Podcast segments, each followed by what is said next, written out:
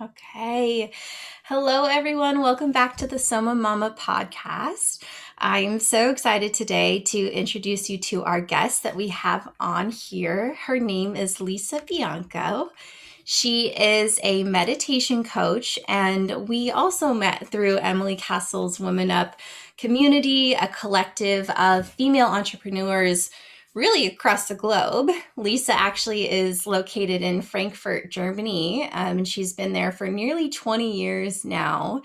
And she is a mother. She, as I mentioned, she's a meditation coach. She just really embodies um, that lifelong self study and learning. And I am still getting to know Lisa, so I'm so excited to dig into her story today and see what unfolds naturally. Uh, we were talking before we started recording, and we probably will get into topics such as motherhood and meditation and just simple wellness tips and tricks that we've infiltrated into our lives, both as individuals and as mothers in our lifetime here in physical form. Uh, so, without further ado, Lisa, I'm going to pass the mic over to you. Just have you introduce yourself and the work that you do and how you came into it, and uh, we'll go from there.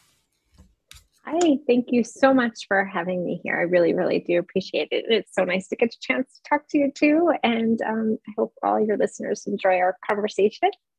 I love the fact that you said um, kind of lifelong um, self study because that's a great way that I would probably explain myself. Um, I'm Lisa Bianco. I live in Frankfurt, Germany. I'm originally from New York. Um, I've lived in a few different places. In I lived in San Francisco. I had three of my kids in Charlotte, North Carolina, before moving to Germany and having three more. And one of the the ways that I would kind of define myself is yes, as a meditation coach, but also as someone who shares her stories of experience from my life of continuously self study for sure, um, and hoping that those connect with other people so that um, while they're going through any kind of life transformation, whether they're anticipating it or feel the need for it or feel stuck. So that lifelong self-study, that that's definitely that that's me. I'm continuously in, in that um, for sure. I became a meditation coach because I felt like I there was a point in time where I was I was in a relationship that I, I should not have been in, did not need to be in. It was a pretty long kind of um, I'll use the word abusive relationship for sure. It was pretty toxic relationship. And it a friend of mine who had passed away just recently had introduced me to Deepak Chopra's 21 day meditation. And she said, Lisa, I think this is something that you need to do because for her it was you need to break the circle. You're in a circle and you need something to to stop you to break it. And i listened to her and i did this 21 days meditation. And slowly what i became hooked on was the moments of silence that i needed really just to give myself some sort of sort of break in my my mind and break of um allowing myself a pause, allowing myself kind of some deep breaths. So from there, I was more and more connected into meditation and took a meditation course and took multiple meditation courses and then got certified with, with the Chopra Center. And through meditation, um, I noticed that actually helped a lot um, with Zoom, believe it or not, when you not in person so much, but doing meditations with people over Zoom, you, people will think, okay, it's kind of disconnected, but it was a great way to um, somehow this this screen in between. It allows someone that they're in their, their own safe space to share a lot, a lot more than I think that they normally would if we were together. Because as a meditation coach, you you're there with someone and you're in their their own personal space, but you're you're not their their psychologist, I guess you could say, or therapist in that way. But it slowly became that, and in a way where I noticed that what I was able to learn off of other people, they were able to learn off of me, not just the practice of meditation, but how meditation was able to kind of transform. And again, for me, I would say is always this this pause that I needed also learning that your meditation practice doesn't have to be the specific set of time or the specific set of ways or sitting in a certain posture or or or or. Just allowing um, life to flow. And some days your meditation practice is two minutes three minutes five minutes. And some days it'll be 45 it's allowing what what your body needs at that moment. So for me that's where meditation came in. And then that's when i then i started doing more and more coaching so not just how to meditate um, or leading meditations and guiding meditations and yoga nidras, but then it became a little bit more of um, allowing my story of experience to help coach others. And I think the benefit of that is just kind of forming that community um, and then realizing that we are all somehow connected and that anything that someone is going through, they're, they're not the first person to go through it. Um, and allowing for that safe space for people to be in and to explore and to hit different ways of being creative. Um, and just allowing their emotions um, to come out whether it's through meditation or through yoga through movement through walking um, journaling. And we just kind of always with whoever i'm working with we kind of just start off with meditation and then we delve into those other areas as well that's a little bit long-winded so sorry about that. No no no but when you said lifelong self-study I'm like that's a perfect way to i try to pass my lifelong self-studies on to other people without pushing it onto them but giving them a safe place to feel like you know they're normal and it did nothing began with them.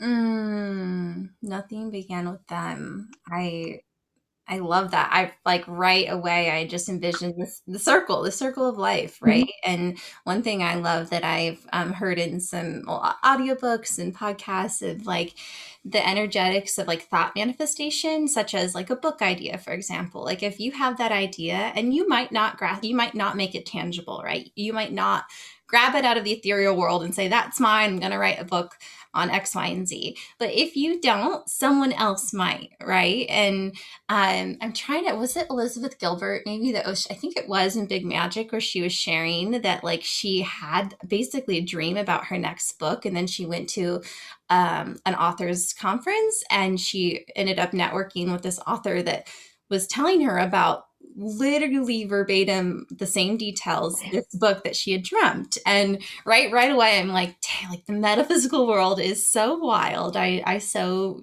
believe in that. Um that was also just a long-winded reflection to to reflect back to that, that yes like it it doesn't always rarely does it start with us and we are all connected in this human experience and in this journey in the physical form. And I want to validate your the embodiment of you as both a wellness practitioner across the board and and a coach and and um, a constant student, right? Like I, I mm-hmm.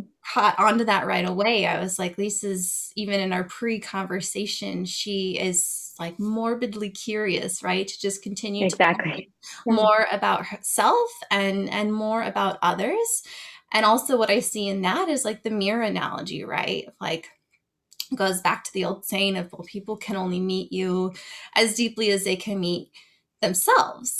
So, as practitioners, we naturally become self dedicated students forever. Exactly. Ever, mm-hmm. right? Mm-hmm. Um, and I had this moment too where uh, when you were sharing about just coming into meditation finding that pretty quickly you notice you just craved that simple pause right mm-hmm. and i love how you break it down as such because y'all that's where it starts right like we especially in the western world become i've noticed we can become very attached to what something is supposed to look like in air quotations and how much time it has to be in order to meet that consider it achieved right? Exactly. And I had this moment in my Reiki uh, one and two attunements where the shaman had asked us, Do you meditate? And right away, my mind went to no, I don't meditate because I don't do it seated five minutes a day. And at the time, I mean, it, for the last decade, I've had a pretty devout yoga practice, and I always meditate at the end of my yoga practice, right? but I didn't think that was meditation and quote traditionally speaking. Exactly. um, yeah. So like, I'd love for you to speak to uh, further like the starting point for someone who might be like i've never meditated you'll never catch me meditating like how would you approach a client session um, with someone like that i love when people say i i can't meditate i can't i can't and i'm like you know that's what i said and i also said i was never having any kids and i have six so let's start off with that you know, i was not someone who could sit still. I'm awful at that. Um, and it was giving it a try and giving it a try for 60 seconds and no more. So 60 seconds, don't reach for two, don't reach for five, 60 seconds. And then, okay, in a couple of days, let's go move up to two. And it was like honestly making that boundary of like, even if you feel like you, nope, you're going to. For some people who say, I can't meditate, I can't meditate, it's actually keeping that bar as low and you're not allowed to go up sometimes kind of gets them a little bit curious because then they start to like crave and they want to get past, I want to do 90 seconds. But it's learning from there that, and, and then I think with, so it kind of sidetrack, I think with meditation, I know it's all the hype, but the really the reality is it reflects life around you. So you don't need to meditate for 45 minutes. It's just allow your body, trust your body, and this takes time, okay? Just realistically, it takes time to have that pause, have that quiet, and you feel when you need to get out. You feel when you're done. And just when your body's done your body your body's done. You don't have to some will say okay try to push through for a little bit longer for a little bit longer but that doesn't work for everyone. It also doesn't work for everyone to sit down and close their eyes. For some people closing their eyes is, is awfully traumatic depending on what circumstances that happened in their life. Fine don't close your eyes you know. Maybe look between your eyebrows at your third eye look into a candle light a, you know light a candle um, look out into the distance, whatever you need to do to feel comfortable. But what we're looking for is just being. And you will have thoughts, they will come through, no big deal. The doorbell may, may ring, the phone may ring, your child may walk in, the dog may bark. And then if you need to, you stop. Like if you're if you're at a point where you're doing, you know, more than two minutes, um, but if you're doing a length of time and the doorbell rings or your child knocks on the door, fine, just and then go back. Just kind of that natural flow back and forth. It's all okay. And I think when we learn with meditation that there isn't any right or wrong, some days you need, um, some days you will need uh, guided meditation. Some days you will, I always give people their mantra, their own personal mantra. Um, then that's fine. Maybe you'll just use your mantra. It's just listening. And I think it's just this allowance and acceptance. And then it doesn't look like you have to be on, you know, top of a mountain, cross-legged, sitting there um, for how long. And I think once people realize it doesn't have to be that, you can sit in the car right two minutes, five minutes before you pick your child up from school. Or I have a lot of um, people who they drive home from work and they're literally like, you know, parked outside their home and they'll do a five minute, 10 minute, or 20 minute, or wherever they feel in their practice before they enter the home. I like to say sometimes meditate as your transition from one, you know, that's what they would say, like meditate in the morning when you first wake up, but sometimes it'll be before you transition from your work life to your home life. Um, and fit it in where it can, but it's consistency. So when someone says I can't meditate, there are so many different ways to do it, so many different ways that it, that it looks like can look like. It's like if you make an ice cream sundae, well, yours and mine will look completely different, and it's all going to taste good to us. Um, that's all you need, and try to fit it in. Sometimes I have people really even start off with like when they're brushing their teeth. It's like, okay, let's start off there. When you're brushing your teeth, you're going to do it for two minutes. You have, you know, top, bottom, you know, side to side. Let's break that down to four parts and just name for me what you see. Or I'll say, okay, let's start off with what do you see in front of you? What do you see the side of you? What do you see behind you? What do you feel the side to you? Just to get used to being present and comfortable in your surroundings we just start off with like little just little tools that you could start off with and people are like well that's not meditation. Well it's mindfulness. It's on the way to meditation but it's like whatever you think that it is it is and it's all okay. And then you just formulate that to life right? It's kind of it's like all okay you know? Yes. That oh you're bringing me straight back to my 200 hour yoga training where that was literally that was our mantra through throughout our entire 200 hour journey was and it's okay. It's all okay. and it's okay. It, and it's it'll all be okay. And I know that's like a well, maybe even it, it'll all be okay it has a different connotation, but it's it can be those three words can be so overused. But I really like even I really like words and language and, and syntax and vocabulary and just breaking down the simplicity of like three words such as and it's okay and obviously that has a subjective meaning to everyone.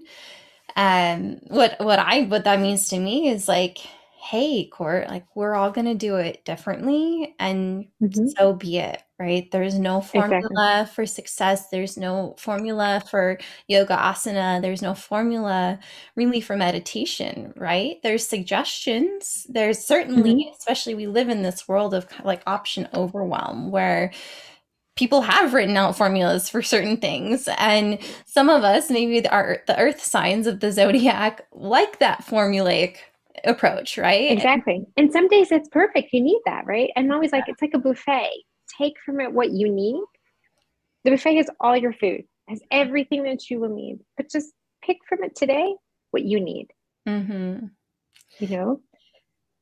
So uh, one thing i want to retract back to like so mm-hmm. for example the the client that comes to you that's like I, I you will not catch me dead meditating lisa but like my partner told me i need to try and like let's see let's try this let's see you know and one thing one of my favorite things is dissecting even with clients or friends or family members what they're already doing that they don't think that they're doing right so it could be that genuinely they don't have a meditation practice they've never meditated or it could be like, hey, are do you have a yoga practice, for example? Yeah, yeah, I've been doing yoga for the last 15 years. Okay. Um, do you do Shavasana at the end of your practice? yeah, yeah, every time. I love Shavasana, right? Okay. So, right. And just like normalizing and bringing attention to what's already be done, what's already being done. Um, exactly. And that's been one of my mantras lately too is like, hey, let's not reinvent the wheel here. Exactly. You know? Exactly. Yeah. I have um someone who um he was actually having a lot of anxiety about going back to work. He didn't he was really nervous of um he liked when he he was home and he knew he had to go back to work like three days a week and um he had anxiety with his boss and but he and any time you say, okay, I know I need to do have a meditation practice. I really think it would be good for me. I really think it would be good for me. I really think it would be good for me. And sometimes I don't even go into like why. It's like, okay, we're here. And um, but I don't know how I would fit it in. I just don't know how I'll fit this in. And when I would talk to him, he was always out walking with his dog. And then he would call, and I'm like, okay, well, let's um, you're out walking with your dog. Let's just meditate now. Well, how? Well, we'll just start off with the walking meditation. And again, it's just, okay. Um, then I usually start off with, you know, what do you see? Like just name all, what do you see? Or even more so, sometimes I'll say, what do you hear? You know, what do you hear that's just right around you? Okay, can you listen out a little bit further? You know, what do you hear that's even further out? And then we'll kind of come back to the inside, like what do you hear that's inside you? And we're on the phone and you know 20 minutes passed and i was like you just did 20 minutes. You know you weren't sitting you're not ready to sit you don't feel comfortable sitting. That's okay. We'll get there. And now he is you know uh, twice a day and he's pretty you know um, pretty avid meditator. But um, it was just learning again it's that to start off anything you have to start off where you're at um, and what it looks like to you. And there's so many different ways. And again, it's that that buffet. It's like what works for you at that moment. And then you become almost addicted to it.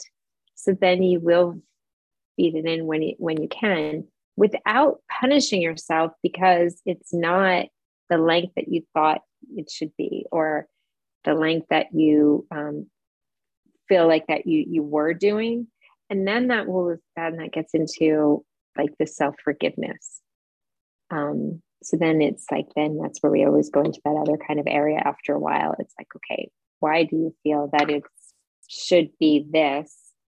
What were you, what words what were you telling yourself? And then how can we allow you to forgive yourself for that? Because that usually then translates to other areas of your life that you probably need to forgive yourself for as well you're mad at yourself because your meditation practice wasn't what you thought it should be meanwhile your meditation will always give you what you need always so if in the morning and you wake up and you're trying to meditate, but your mind is going wild, that's what your meditation practice was for. It will your mind would have really went wild if you didn't. So you're it always gives you what you need. But the words that we put into our minds because we think it should be something, well, that's where the work is, and that's where the beauty is. And that's kind of where we're I always feel like we're I'm going with someone. It's like those words. What are you telling yourself? And then how can we forgive yourself and work on that, work on those practices so that you can um, start to heal, you know, start to have these little changes in your life that allow you to heal. And then you talked about this kind of self study, right? Then as you're just starting to heal, it's like a layer, then another layer, and then another layer. And you keep digging deeper and deeper into yourself and um, that's just the beauty of life it all starts off with this walking meditation right with this girl you know a half an ocean away yeah. on the phone yeah you know? it's gosh there's so i mean my mind is bing bing bing bing. There's so much i want to say but really i mean monkey mind aside it's like we talked about this before we started recording simplicity right? And mm-hmm. start okay one let's not reinvent the wheel. Two let's like identify what you're already doing with joy or maybe even some sense of like mundane um like habitual for like gotta walk the, walk the dog do that every day when mm-hmm. i get home from work at 6 p.m right um and and i i want to speak to, to like a few things here but one um using these uh, practices such as meditation such as yoga such as journaling such as walking or movement um, and using them as the slate to then or even like planting them as a seed to then see, watch mm-hmm. the abundance grow like watch whatever w- w- will grow um, to grow. And it comes back to my sister says this all the time in the coaching work she she does that um, small changes yield big results. Oh, and again coming back to like doesn't we don't need to buy all these things. We don't need to like put aside all of this time that we already feel like we don't have because that's where i can already sense myself wanting to like spiral and go into that anxious self-talk. Um, and I'll segue into I'm just as I'm hearing you speak, I'm noticing the ways in which um, you know meditation is is a practice for um, for life like outside of our seat or in yoga we say like off our off of our mat right like take what mm-hmm. you've done in your asana practice and and put it into the world um, Seane Corn, who is a beautiful yoga teacher, speaks to that all the time. Um, she has a book called Revolution of the Soul. I'll tag it in the show, show notes, but mm-hmm. that is, her, you know, a huge, her tagline, like off mat into the world. Uh, mm-hmm. And we, I have a previous I mean, my previous job was in um, behavioral therapy, and one of our that I mm-hmm. worked with kiddos under the age of four on the autism spectrum. And with behavioral therapy, especially with some of our nonverbal kiddos, right at the start, where we're just working to establish eye contact and them responding to their name, we will use pairing. Pairing okay. is exactly what you just did with your client, meditating while walking the dog. And it's mm-hmm. very helpful when we pair two things with one thing that's more naturally reinforcing and with one thing that might be new, nuanced, or less naturally re- reinforcing, right? So we do them both. We read while we're in the bath. We talk on the phone while we're walking the dog, right? Right? Mm-hmm. Typically, one is a little bit more preferred than the other. And what will happen over time, or the hope, is that they'll become equally reinforcing such that we can remove the the previous reinforcer that was the top, you know, dog and just do right the meditation that was meditation. new or less preferred.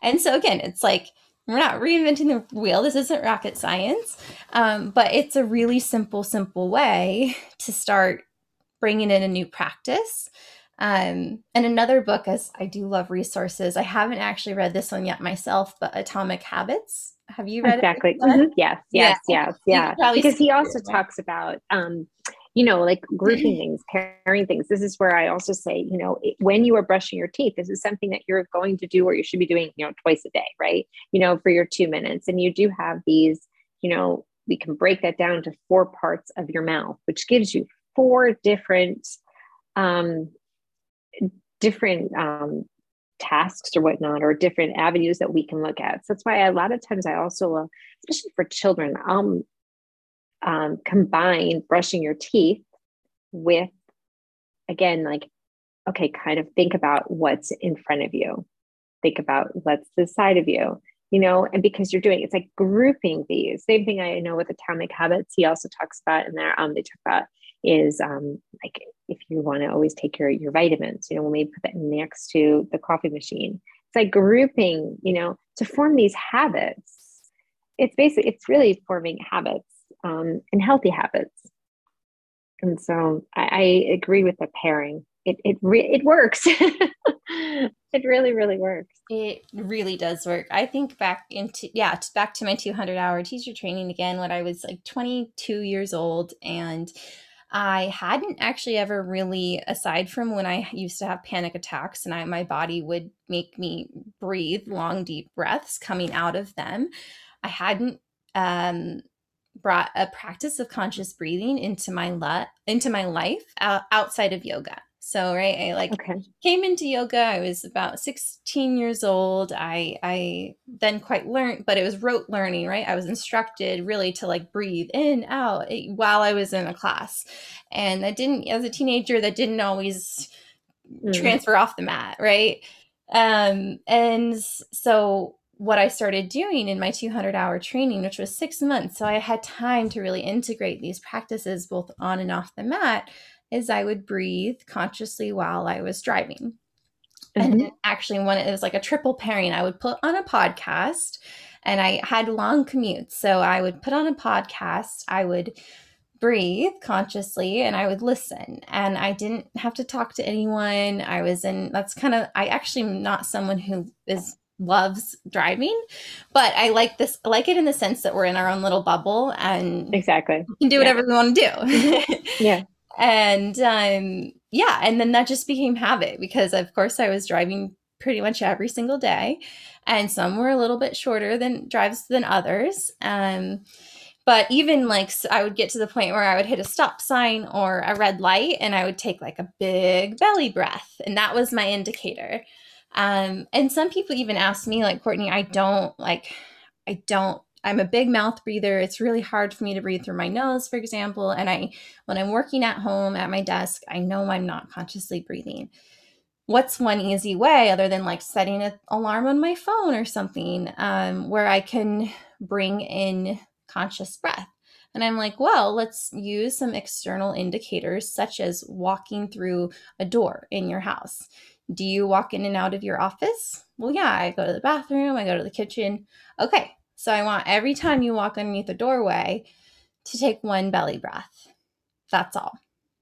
Mm-hmm. Right. This is like comes back to Pavlov's dog science, right? Behavior science. And this is the kind of stuff I geek out about. Um, but it's yeah, I mean it, it works and it works over time. And as you mentioned earlier, Lisa, consistency really it's consistency. And I think if you have recognized that feeling inside you, you know you can do it again it's um I mean, I, I'm a, I'm a big person of consistency. Length of time isn't such a big, you know, as big of a deal. It's just that consistent. So even movement, you know, just move. It, it, don't worry about how much. Just because I think when you're consistent and you say, okay, I want to do movement every day. Okay, well, that doesn't, don't set a time. You know, if, if you move for 10 minutes, if you do something for 10 minutes, 30 minutes, whatever, doesn't matter. Just do it.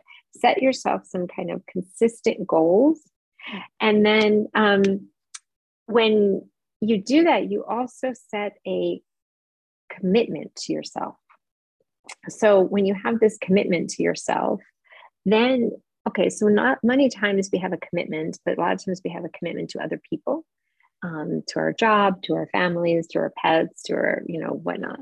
But we don't necessarily always have a commitment that's to ourselves.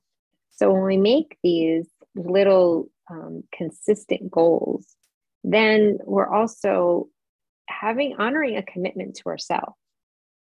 And when we honor a commitment to ourselves, it reinforces our own self respect. And then when we have that self respect, we actually, then, like you say, we mirror that out to other people. We have more respect for them. So that's why I'm, I really am always trying to like, what can I do with others to help them formulate a consistent practice where they can honor their commitment to themselves so that they can just feel better about themselves. And again, I think it comes with self respect, self forgiveness, um, because that mirrors out and that helps create like healings and changes. And you start seeing the world differently. Um, the same thing with like a gratitude practice. And I, I really love a gratitude practice, you know, right before you go to bed, again, pair it with something as you're getting into bed list five things in your mind that you're grateful for. Um, and sometimes people will get to like three and then they start to fall asleep. You know, I mean, if that's your, you know, what, but that um, consistency of some of these habits, and again, if we link them together, it's, you know, super, um, just reinforces our commitment to ourselves. That, and that's get lost. Let's get lost quite a lot. You yeah. know, this commitment to ourselves. Absolutely, absolutely. And I well, I want to mention two things there. One of them will be a comment, one of them will be a segue. But um well the first being, you know, actually I've been asked recently about my first year in business and what that journey has been like. And really my go-to response is like everything that I've done and every all every like cup of spaghetti I've thrown at the wall, figuratively speaking, um, has been a, an act of accountability to myself, right? Mm-hmm. So if I speak it into existence, I tell someone I'm going to run a women's retreat, day long women's retreat. I'm like, okay, then I'm going to do it and I'm going to figure out how don't have a venue yet. I don't have people signed up, but it's happening, right? I'm I'm going to file an LLC. All right, how do you file, file an LLC? And just things like that. And I'll even tell, even if I'm not ready to like announce it to the world, or I know we can do this in the, the social media world as well, but I'll announce it to my sister or a really close friend, mm-hmm. like. I'm going to write a book one day. Okay. Like hold me account, help hold me accountable to that. Mm-hmm. Um, because those are the things that I don't forget and i don't being someone who is who likes to follow through with my word and i understand how that can be become equally as self-destructive given the context um, it feels really good to speak something into mm-hmm. fruition speak a goal into fruition and then work towards that mm-hmm. um, and yeah.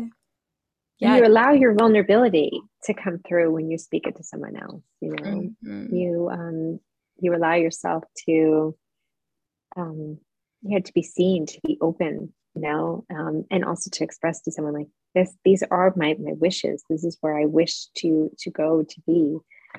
Um it's nice. It's beautiful.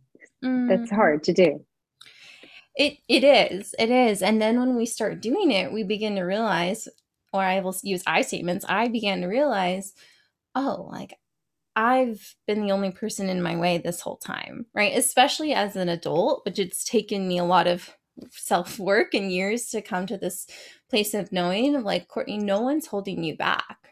Like mm-hmm. absolutely no one's holding you back. No one's telling you can't do anything. And um, okay, so then why do I feel that way? Well, of course, then we can unravel like all of the inner exactly. work, uh, our unravel our traumas with the help of a therapist.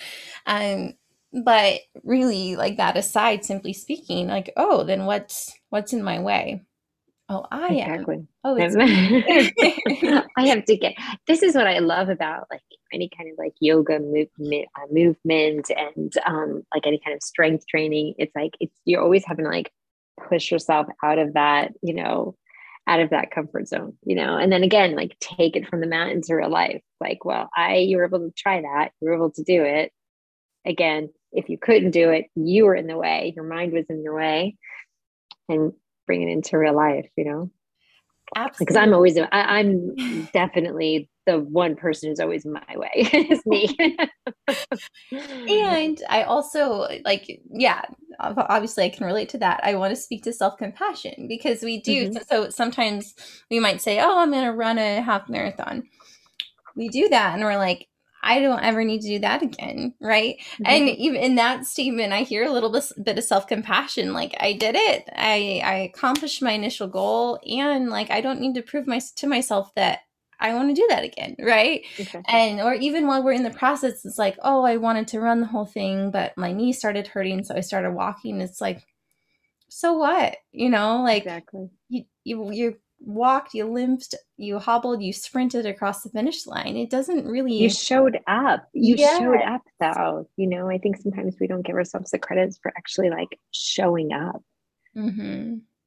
You know, mm-hmm. we we just don't don't do that. You know, self compassion was always a hard one for me. I mean, definitely, I don't know. I mean, probably stereotyping, but um, I don't know. Growing up in New York, it was you know. Um, kind of go go go and get get and um, try to achieve achieve. And um, you know when i was growing up if you were to sit down in you know uh, definitely if you were to lay down on your bed it's like what's wrong? Are you sick? What's the matter? Why, why are you doing that? But there you were not able to be tired you know? You had there was um you know like uh, wall street you know it's like that you know it's for wimps you know it's like it's it is like that you know there that's at least how i was growing up, there where I was growing up, you um, the more you can do, the harder you can push yourself. Well, that was your worth. Then having to take the beliefs that were passed down. Say, okay, is that my belief or is that someone else's belief? And where do I fit in? I can still achieve a lot and have self compassion. You know, I can still be efficient and have taken a rest. You know, I can really be effective and have been really slow at doing it. And um, it, mm-hmm. it's it, it's a different mindset. Um, there's this great great quote that said, um, "It's um, slow is smooth and smooth is fast." Mm-hmm. And I use it for my son quite a lot because if we have that compassion with ourselves to kind of just go slow, you know, see what feels good like how does it hit you to because the feeling inside of us dictates not um we can then use our intuition to say okay well okay if you're doing this half marathon and your knee is really hurting you is it something that you can kind of you know as you warm up as you're running you can make it through or is this something where you really know because you're in tune with yourself that you probably should stop or you're going to blow out your knee mm-hmm. um, when you have this self compassion, you're able to then look at how you, how you're feeling without putting yourself down and saying, um, "No, I, I should should do more. I should push myself more. I should push myself." Then you start to understand where those places are that you need to push yourself, like to get out of your way from fear, you know, because you're the only one that's in it, versus you need to give yourself a break and rest.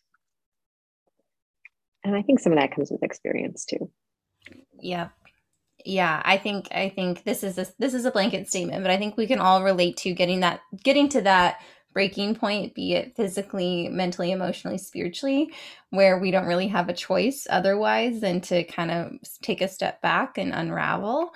Um, as in, many of us refer to that as a rock bottom or, you know, mm-hmm. what, whatever. And it's, I think the lesson, I was also listening to a podcast about this recently where I was like, the lesson is to like not reach the rock bottom, right? We've all been there. And the lesson is to retract or to acknowledge, not necessarily retract, but acknowledge or bring awareness to our day to day actions, behaviors, thoughts, beliefs, whatever, what, to not get to that point of like to listen to these little signs, right? These little whispers, right? That that come along and and I'm was definitely my past. You know, I ignored every whisper you know, every little whisper that came along, you know, and then that whisper gets a little bit louder and a little bit louder and a little bit louder. And so you do hit rock bottom. And, but then if you hit rock bottom, you know, sometimes that crashing open allows you to, you know, open up your heart more and have more empathy, more sympathy. And now I just always hope that I don't have to crash to the bottom and I can really trust myself to listen to the whispers along the way to say, Lisa, detour. Detours are for a reason means turn around, don't go through construction site, don't go, turn around and go back the other way. And it's okay to take a longer route somewhere. Um, maybe you'll wind up going on a different path. That's where you're supposed to be, but take the detour, listen to that little sign, little signal that says, don't go down that way. Don't plow through it because it's not, you know, you're going to crash your car, you're going to crash, you know, you know, metaphorically speaking um, and take the detour and you know backtrack go go maybe the longer way and you'll reach a much more beautiful goal than you ever had imagined mm. yes yeah. continuing the metaphor uh, you know? take the scenic route and let's activate the sen- those senses that you have been referring to all or this entire episode right our sight our sense our taste our smell yeah. um, which which help us come into one body and help us to begin to practice mindfulness um, subtly and mm-hmm. and one thing that one analogy I've been working with lately or metaphor is viewing our like the central energy line of our body, which anyone who knows about traditional Chinese medicine or chakra work, there's there's obviously several different modalities that um, work with energy and energy lines um, but just viewing literally our backbone like our spine as a, mm-hmm. a surge protector and and like if it's all if the surge protector is filled with every single outlet every every single cord is filled okay we're we're tapped energy wise right? Like that thing might blow. Um and if we begin to acknowledge like what would it look like to take out one cord that might not be serving us? Oh that fan well it's now autumn and we don't need the fan anymore so we can take that out. And mm-hmm. and viewing that our our central body self as that um that outlet and and or those outlets and the energy epicenter. Um and yeah realizing that we too get we get tapped out right? Be it with people be it with environments be it with family systems right? Those are all the cords plugging in. Exactly. And, um and it's I, it, I feel that in order to really come into connection with spirit and with body, we've got to take inventory of those outlets and we've got to re- begin to cleanse our energy. And this mm-hmm. type of language for my listeners and our listeners probably is going to quite resonate, but for some, it might feel a bit out there. Um, but yeah, it's really start to offload some of that energy. That- go back to that simplicity, as you mm-hmm. say, you know, to really just go back to that that simplicity of. This is why I, you know, I was saying before, you know, earlier before we were before this recording, I was talking to you. It's like I went through today and I, you know, I cleaned everything up, you know. And again, that could be um, one to have everything kind of neat and organized can be self sabotaging for me. But this was a situation where I needed to just like cleanse everything, restart, you know, let's get everything in its place, everything organized. It feels so good. You feel freer, you feel more energetic. So if you can, like you said, like pull some of these cords out, such a lighter load you know, that you're carrying.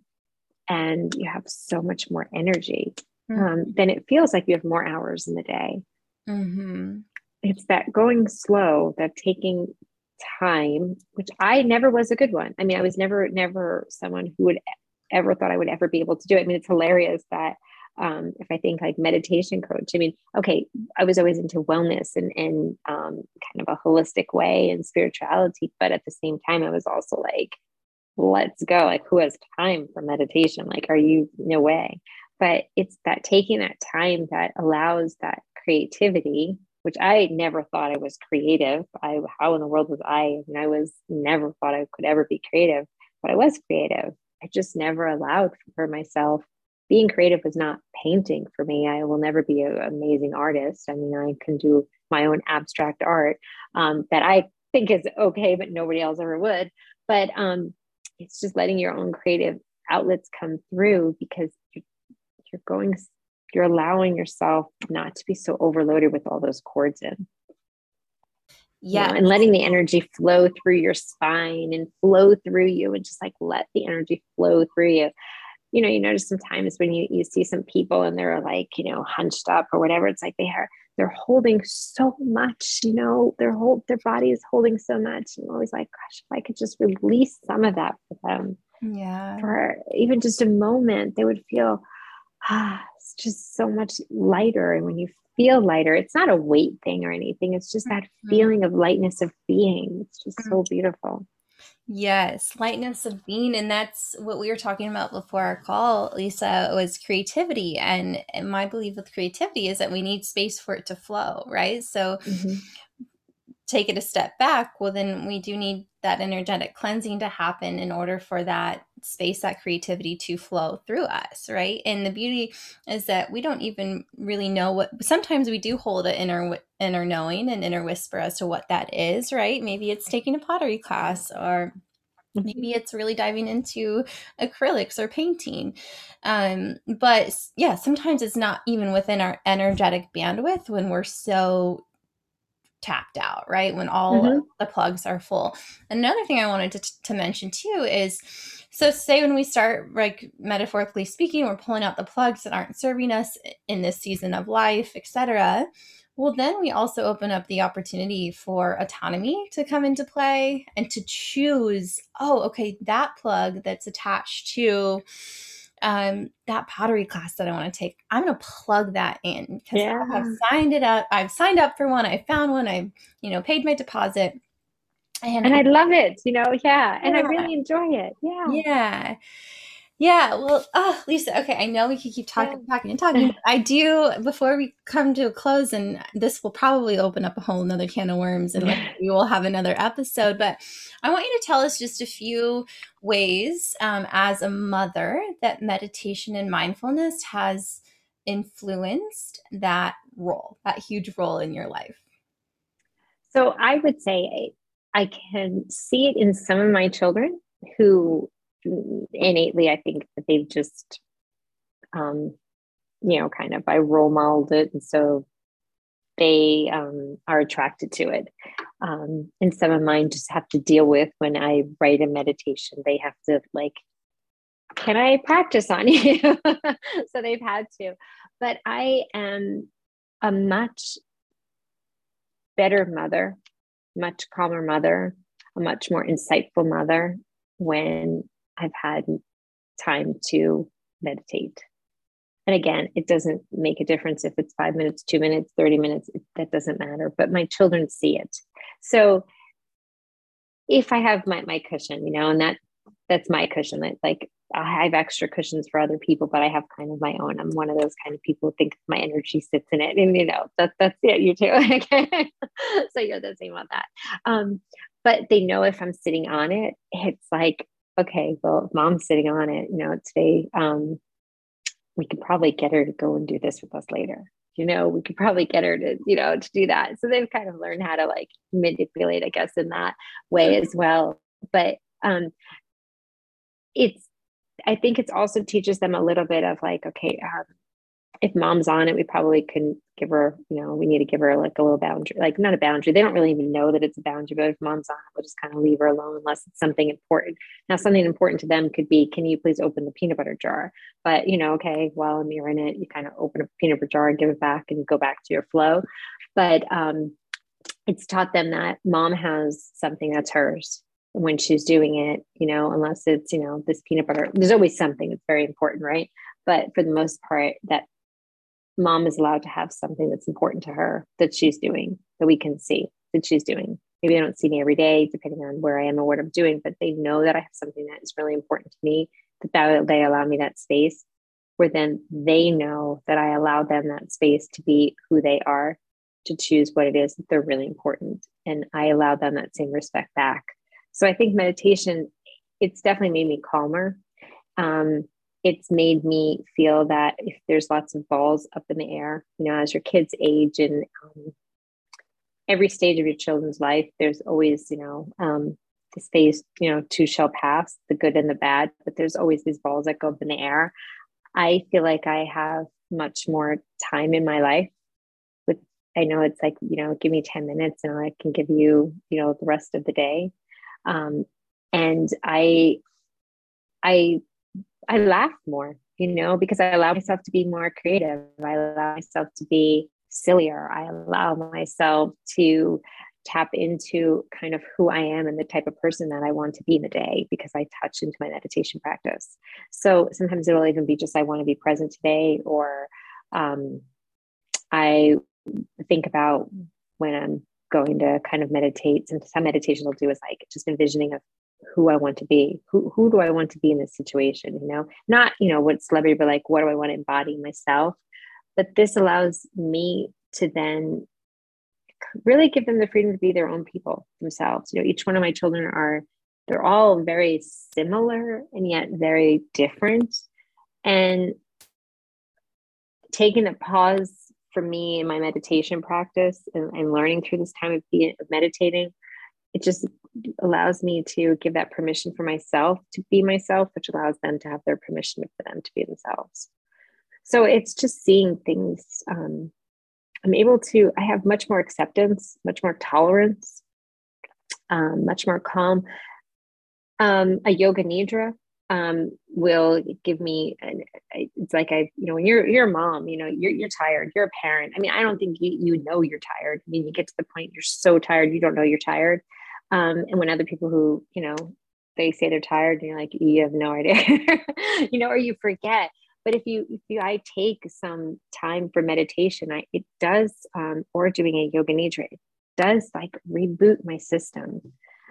It, it gives me this energy. So I'll tell you a quick story before we hang out. So how I actually, one of the other ways I forgot how I had gotten into meditation um, was when I was doing this 21 day meditation. I was away with a friend and I was just exhausted. I mean, my stress levels had been up like beyond high, and I was just mentally, physically just beyond exhausted. And I remember sitting, she wanted to go out for dinner in the evening, and I was thinking, I don't know how I'm going to do this. Like, I cannot. I'm my whole, I'm, my body is done. My body, my mind, everything is done. And I remember sitting there doing a med, you know, listening, practicing the meditation.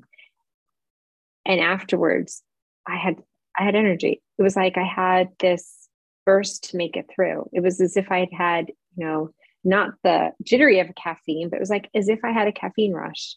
You know, like again, it gives you what you need. Um, and I needed to calm my mind down. I needed to stop thinking, stop overthinking. I needed to give myself permission to rest. Um, and then I was fine for when I had to, you know, go to this event with her. So, um, and I remember noticing that and remember knowing uh, that's a good tool. You know, when you're in overwhelm as, as a parent, as a mom, there are many times you're in overwhelm and everything is all going on. It also allows me to say, okay, look, we all need to take a pause, you know, or I need to take a pause. And I do believe that most of the time it's when I've had that pause, then if I'm calm, the rest of the kids are calm.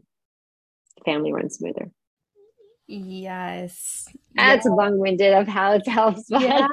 Yo, thank you so much for sharing all all of that experience. It's personal, you know, that you've endured personally is so it's truly invaluable and i'm hoping that that many people who are listening who do have a meditation practice who might also be a parent um, can relate and there's two things that i that i hear um, from your reflection and one of them is um, the well for one as you mentioned modeling modeling behavior and the the giving permission to right? Handing the permission slip to your child to um, do partake in self investment and to partake in self autonomy, right? So you do like you do you boo, whatever that is for you. It might not be meditation, but for you, it might be coloring or drawing, or it might be exploring outside, or it might be playing one video game or something like mm-hmm. that. Um, but but setting that okayness, right? Like making that known that it's okay to do this in this household, and in fact, it's encouraged. Exactly. Um, and and two, um, yeah, the the knowing. Well, even so, what surfaced for me is even having this conversation because before we hopped on the phone, this this um call to record, I had shared with Lisa, man, I'm I just named it like I'm tired. My toddler has been waking up during the night, hasn't been happening in a while. Um, like full on action packed weekend. But even having this conversation has been revitalizing, re- really oh, revitalizing and energizing for me. And um, and so what comes through to me there is like find the the things, the people, the places, the activities, um, the self care routines that that revitalize you, right? That fill exactly. up that energy cup or that outlet, that surge protector, rather mm-hmm. than, or perhaps metaphorically speaking, taking out those plugs, making space rather than filling it up so high or overflowing. Um, or depleting it so low that we're we're off kilter or we're out of balance. Exactly. Because then we're really of no service for anyone else. So I always know it's like if I have to take care of myself so I could be of service for them, for for my, you know, for my children. Because um as a parent, you are there to help create the next generation, right? And we all make mistakes. We all do things wrong. I could have been many nights going, oh, shoot, that wasn't so nice. And you go with all your guilt and um, whatnot that you have, but um, you each breath, it's it's a new beginning, you know. And to, if you can model that, it, it helps. It, it really really makes a huge difference mm-hmm. um, to allow them to um, to make their own mistakes mm-hmm. and um, start again and find their avenues. The children of where their creative outlets will be and what will like you said revitalize them and learn to in, again to invest in themselves it's really important you know the self-investment mm-hmm. um, you know to practice to learn to um, know that if you do fall you just pick yourself back up you're going to start all over again have the confidence in yourself Mm-hmm. And I think as a parent, if we can model that to the best that we can, I mean, a lot of times as a parent, we will fall down and something will not work out for us, but it's how we pick ourselves back up. Um, it's not the falling down, you know. Um, I remember when when I got divorced and um, a counselor had told me this is one of the best advice. She said, Lisa, it's okay for your kids to see you cry. That's okay. Um, and I realized that it's how I pick myself back up it's that I still will have my commitment to myself, to my self healing mechanisms, to um, my mat, you know, to my cushion. Um, and you're allowed that too, that space to, you know, kind of feel something and what can you use and do that's in a beneficial way to kind of self heal yourself. Um, and it, it's helped my children, I think, quite a lot. Yeah, I'm quite like blatantly if we flip the script and say you know think back to what the things what are the things that we weren't allowed to do as children right we weren't allowed to cry perhaps in our in our family home or we weren't allowed to sit down and take a breather or we weren't allowed to express our emotions um, we notice those impacts on our adult lives, right? More than mm-hmm. likely.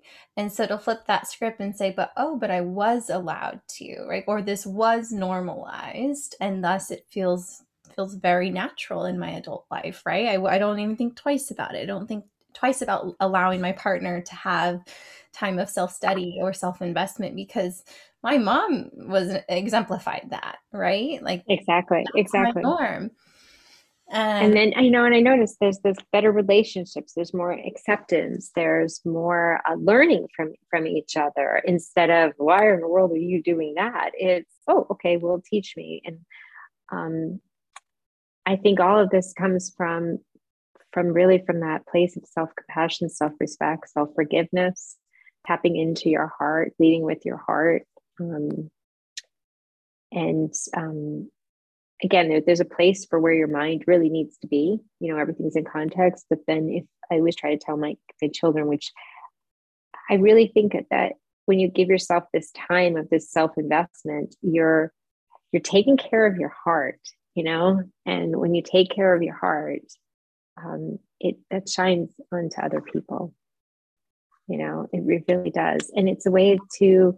Um, you know if there's conflicts or you know um, that people have, you know, as, as the kids get older. And I notice this when, when they're in school of how they resolve their own conflicts in school. You know, it's different when they're fighting with their sister of, you know, why are you wearing my shirt and should wear my shirt, but how they, how they resolve their conflicts outside the home too, um, is saying, well, like my mom was saying, I don't know. I just think she's having a bad day. She's probably just, you know, I don't know, maybe something else is going on, you know, in her life. I don't quite know, but I'll give her some space. It's not only about me. And it's not being like, well, it's not about me, it's all about her, but it's more of from the heart, you know. Um, my friend and I aren't getting along today for something, but maybe she just needs some space and I'll check in again with her later. Um, and those are just all different things that we we learn. But that all came from me from having a meditation practice of allowing myself to breathe there. It's like I allow other people to have what I'm allowing myself to have. And then your children see that as well.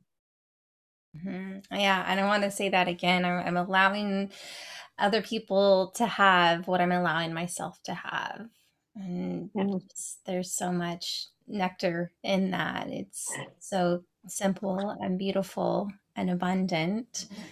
And I thank you, Lisa. I thank you for oh, thank you for having me today, and I thank you for sharing all of your tidbits and wisdom. And I want our listeners to know where and how they can connect with you and get a little little slice of what Lisa has has to offer.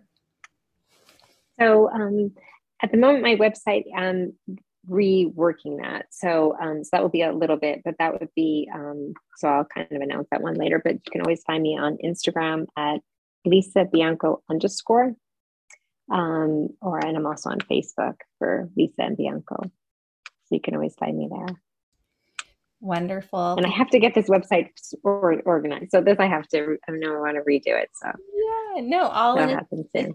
All in its own time. It's another, another I know. yeah. Sometimes it's hard because I feel like that's about me. So yeah. I'm not, and that doesn't make any sense. So yeah, it's not I'm, serving anyone. I haven't worked on it. I'm all about the grassroots movement too. Like, hey, you got an email and let's just set it up word of mouth or whatever. So I, would love to make that, bring that back um, into fruition as everything is so, yeah. so web web based. Exactly, me too. Um, but wonderful. I know. Is I know. listening. I will pop Lisa's um, information in the show notes and anything or everything we talked about today will be in the show notes, so be sure to refer there. And Lisa, again, deepest gratitude to you. Thank you so much. And oh, thank you, um, Courtney. We'll talk again soon. Thank you. Yeah, I hope so.